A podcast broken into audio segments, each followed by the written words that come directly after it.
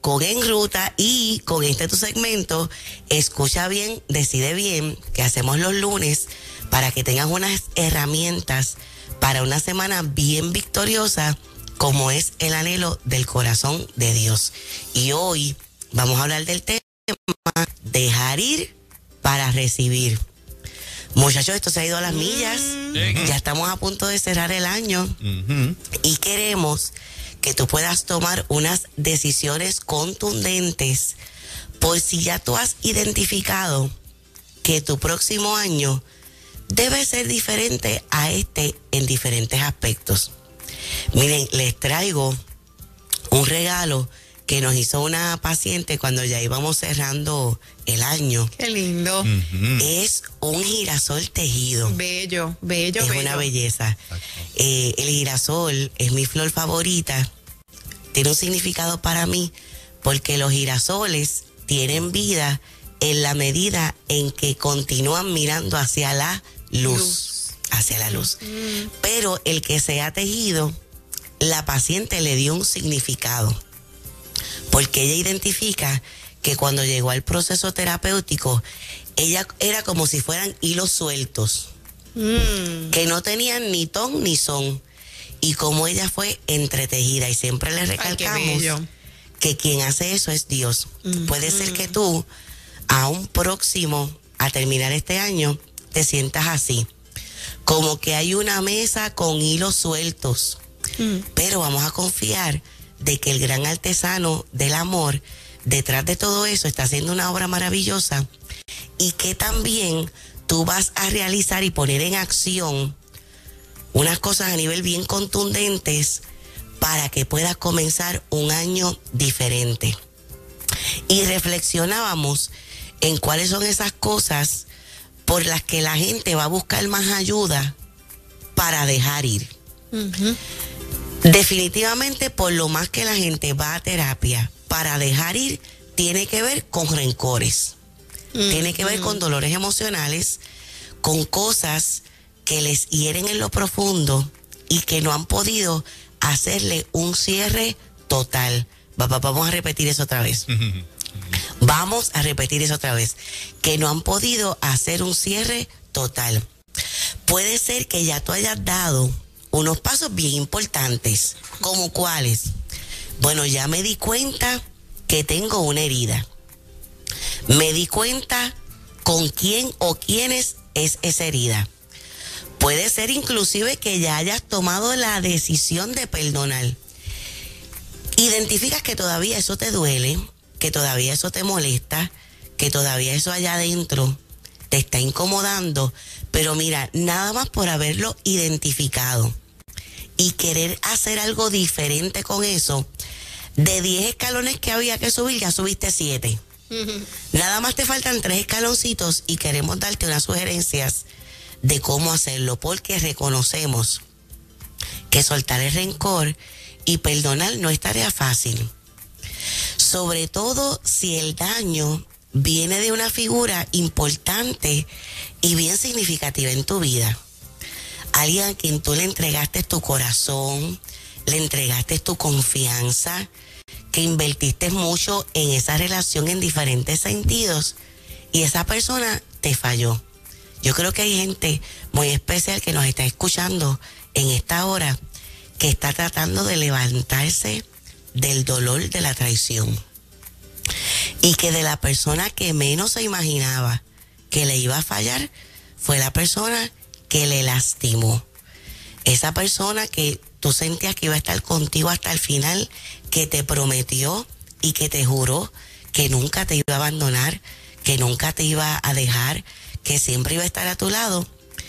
Y estas Navidades posiblemente sean las primeras Navidades donde esa persona, después de haber estado muchos años en tu vida, que este año son las Navidades donde esa persona no va a estar.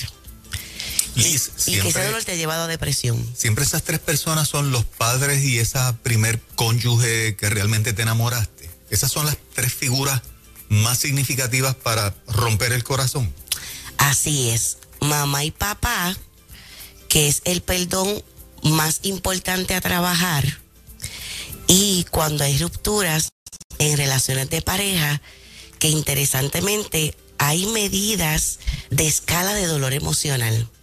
Existen instrumentos para medir dolores emocionales y casi siempre las rupturas en relaciones de pareja suelen ser de esos primeros dolores emocionales. Pero un divorcio se considera traumático. Pero sin descartar también otras relaciones significativas. Por ejemplo, nos puede estar escuchando mucha gente que quizás este año, después de tener amistades de muchísimos años, ya no están. O por situaciones de trabajo, por situaciones de, ¿verdad? Diferentes situaciones que pueden haber que rompen relaciones significativas.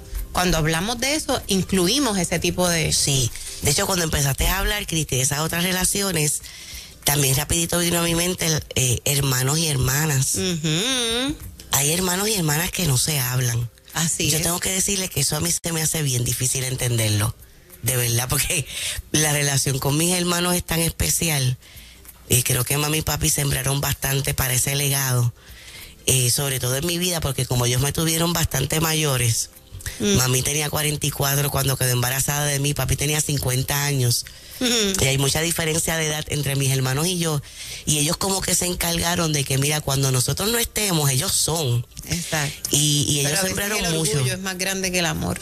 Ese amor, igual que cuando hasta niños pequeños pelean que son hermanos, a mí se me hace difícil entender eso porque no fue mi experiencia, pero triste y lamentablemente esa es la experiencia de muchas personas que no se hablan con los hermanos, con miembros de la iglesia, heridas con pastores, con ministros, ¿verdad? Pero siempre el perdón va a ser esa llave que nos va a liberar. Uh-huh. Y en cuanto a estos métodos y pasos que queremos compartir contigo, hay algo bien importante que queremos recordarte. No siempre la persona que dañó y que lastimó va a reconocer, va a aceptar, uh-huh, o a veces ni siquiera va a poder identificar el daño que te hizo. Mucha gente que hiere a veces ni se da cuenta. ¿Por qué? Por un principio también que es fundamental y que ayuda grandemente a uno liberarse de estos dolores emocionales. Y es cuando nos ponemos los espejuelos de la misericordia para entender que quien hiere es porque ha sido lastimado. Esto nunca lo vamos a utilizar como un elemento para justificar que alguien me dañe. Nunca es para justificar. Pero cuando uno entiende eso, es algo tan y tan extraordinario. Ya que mencionaba Juan Carlos lo que es mamá, papá y cónyuge. Siempre que personas vienen a terapia a hablar de esos dolores con mamá y papá por abandono, porque hubo maltrato en algunos de los aspectos en que podría haber maltrato, lo que son las palabras que te dañaron, maltrato físico, el abuso sexual. Siempre invitamos a la persona que trate de averiguar cómo fue la vida de mamá y papá si no la conoce. Porque en ocasiones mamá y papá pueden ventilar de lo que fue su historia de vida, pero si no lo han hecho, tal vez con otros recursos familiares, que tú puedas conocer cuál es la historia. Igualmente, cuando es con un cónyuge, ¿qué pasó en la vida de esa persona? Porque hay un % bien bajito, y yo creo que eso nos están viendo y escuchando en el día de hoy. Hay un % bien bajito de personas que, aunque no recibieron ciertas cosas a nivel afectivo y emocional, lo pueden dar. Uh-huh. Pero tenemos que decir y recalcar que ese es el % más bajito, porque lo que suele suceder es que los patrones se repiten. Ahora, si tú hoy dices, espérate, estoy haciendo la conexión, estoy repitiendo unos patrones, nunca es tarde para darte cuenta e implementar esos cambios y empezar a practicar y hacerlo diferente, porque a nivel conductual ocurre como cualquier otra destreza. Vamos a poner el ejemplo de tocar un instrumento. La gente que toca instrumentos, que en Puerto Rico son muchos. ¿Cómo se desarrolla la perfección del dominio dominio de ese instrumento con la práctica. A nivel conductual ocurre lo mismo. Yo voy a practicar una destreza, yo voy a practicar el amar, yo voy a practicar el abrazar, yo voy a practicar el pedir perdón, yo voy a practicar el dar las gracias, yo voy a practicar el decir te amo cuando tal vez nunca me dijeron te amo. Vamos a hacer ese cambio. Entonces, en cuanto al perdón, tú sumergirte en esa historia, wow, te va a ayudar a conectar. Miren, para mí es fascinante escuchar a pacientes cuando hacemos este ejercicio. Dime qué tú conoces de la vida de tu mamá, de tu papá. Dime qué tú conoces de la vida de tu esposo. Por ejemplo, esposos y esposas que no acarician, no abrazan. Pero qué tú has visto en el entorno familiar. Siempre está el manager para hacer los cambios, pero del otro lado de la moneda, del que siente que no está recibiendo. Y qué tremendo es cuando la persona concluye, wow, creo entonces que me pudo dar mucho más de lo que había probabilidad. Igual que saben también que me genera mucho impacto cuando personas van a terapia y por primera vez en el proceso se dan cuenta que mamá y papá, aunque nunca fueron diagnosticados, tenían una condición de salud mental. Y a veces yo me siento con el manual de diagnóstico, porque ellos me están hablando unos indicadores y yo empiezo, ¿verdad?, como a hacer mi hipótesis. Y luego vamos con el manual de diagnóstico y vamos contando síntomas. Y cuando uno llega a 5 o más, por ejemplo, mi papá nunca me amó. ¿Por qué tú dices que tu papá nunca te amó? Nunca me pudo besar, nunca me pudo abrazar. Hasta una vez tuve la sensación de que jugando en un río intentó ahogarme. Wow. Y siguen esos elementos. Y a tu papá, que tú sepas, ¿alguna vez le hicieron algún diagnóstico de salud mental? Bueno, cuando él llegó de la guerra, una vez yo escuché que mi mamá dijo que como que era esquizofrenia. Vamos a ver lo que es esquizofrenia. Y uno de los primeros criterios es incapacidad para demostrar afecto. Y uno ver a un joven que empieza casi a nadar entre lágrimas, decir, no era que mi papá no me amaba, era que mi papá estaba enfermo. Eso es. Como sana eso. Una belleza. Es una belleza. Así que entender es un fundamento para poder sanar. Liz, paréntesis. Nos está escribiendo mucha gente y me llama la atención. Sí. Porque varias personas han escrito en WhatsApp cuando el hijo no les habla, cuando el hijo es el que rompió la relación, que obviamente quieren comenzar un año volviendo desde cero, pero que mucha gente, cuando mi hijo no me habla a mí. Primero, ¿verdad?, validamos los sentimientos que eso te pueda generar. Puede generarte sentimiento de frustración, porque puedes estar conectando el hecho de que sembraste mucho ahí y que ahora no estás recibiendo lo que sembraste.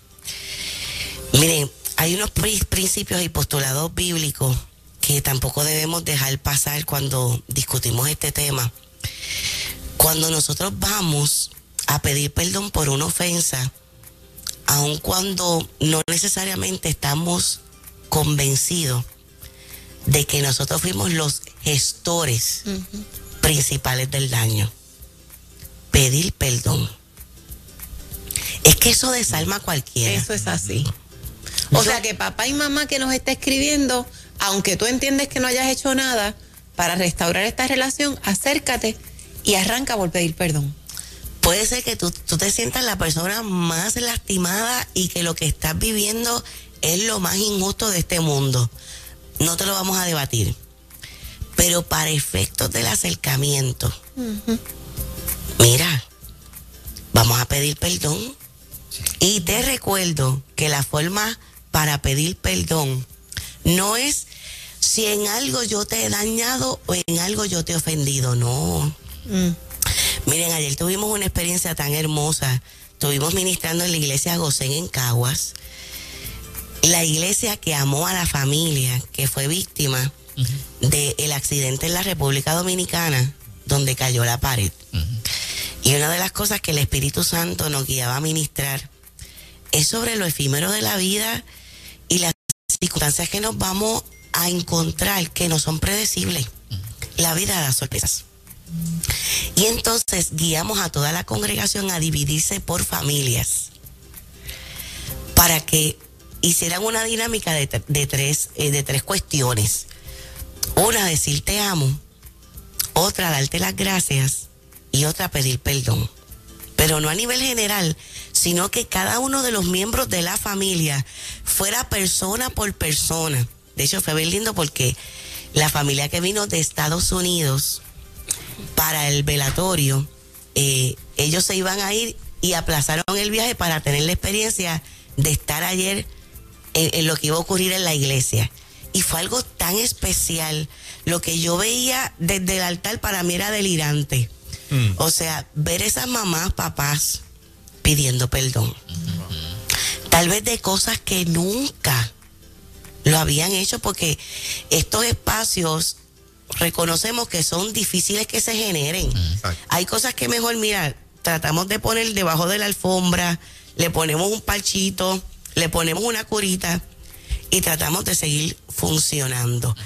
Saben que muchas veces estas cuestiones de hijos e hijas, en mi experiencia con pacientes en terapia de familia, tiene que ver con las nueras y los yernos.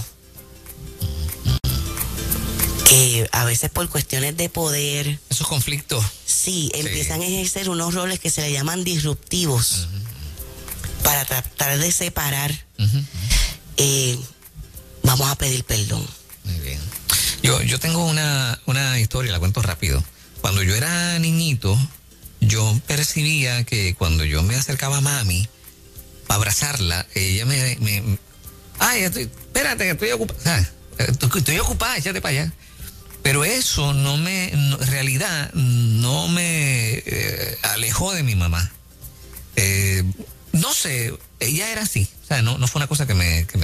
Pero un día, en uno de esos encuentros, sí me aceptó el abrazo. Y entonces llorando me dijo, yo no te abrazo mucho porque es que a mí nadie me abrazó. Yo me pongo a pensarme. Ella empezó a explicarme que ella, pues mamá murió cuando tenía 3 añitos. Y entonces su papá, entonces, imagínese usted, qué sé yo, 85, 90 años atrás, en las montañas de Calle, y pues no era una persona muy afectiva. Y ella, o sea, intentando explicarse a sí misma, y por lo tanto a mí, por qué ella era así. Y tremendo. Entonces, y eso fue bien, bien especial, bien bonito, porque entonces yo pude entender, ¿verdad? A pesar de que no causó, gracias a Dios, hasta ese entonces no había causado como quiera, ¿verdad? Un problema para mí.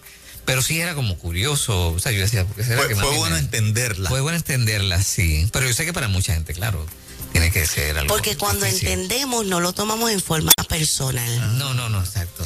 De hecho, casi nada de lo que ocurre en las relaciones interpersonales debemos tomarlo en forma personal.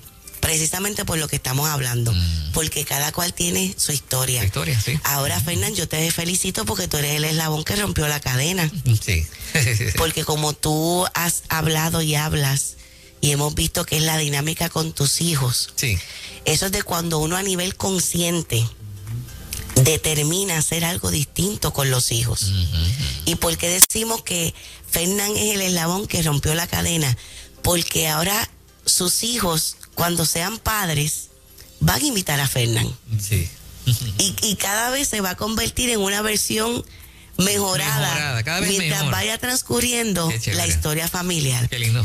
Mi mamá, mi recuerdo de la primera vez que me dijo te amo fue cuando yo tenía 25 años. Ah, wow. Que me lo verbalizó. Me lo escribía en postales porque escribía bello. Siempre en las ocasiones especiales, la postal de mami me hacía llorar. En mi cumpleaños, en las graduaciones. Cuando yo estaba abriendo esa postal, ya yo sabía que era un mensaje bello. Iba a tocar las fibras más íntimas de mi ser. Pero nunca me lo había dicho. Claro está, crecí sabiendo que ella venía de un entorno familiar. Lo primero que pasó fue que ella no se crió con su mamá. La crió una tía.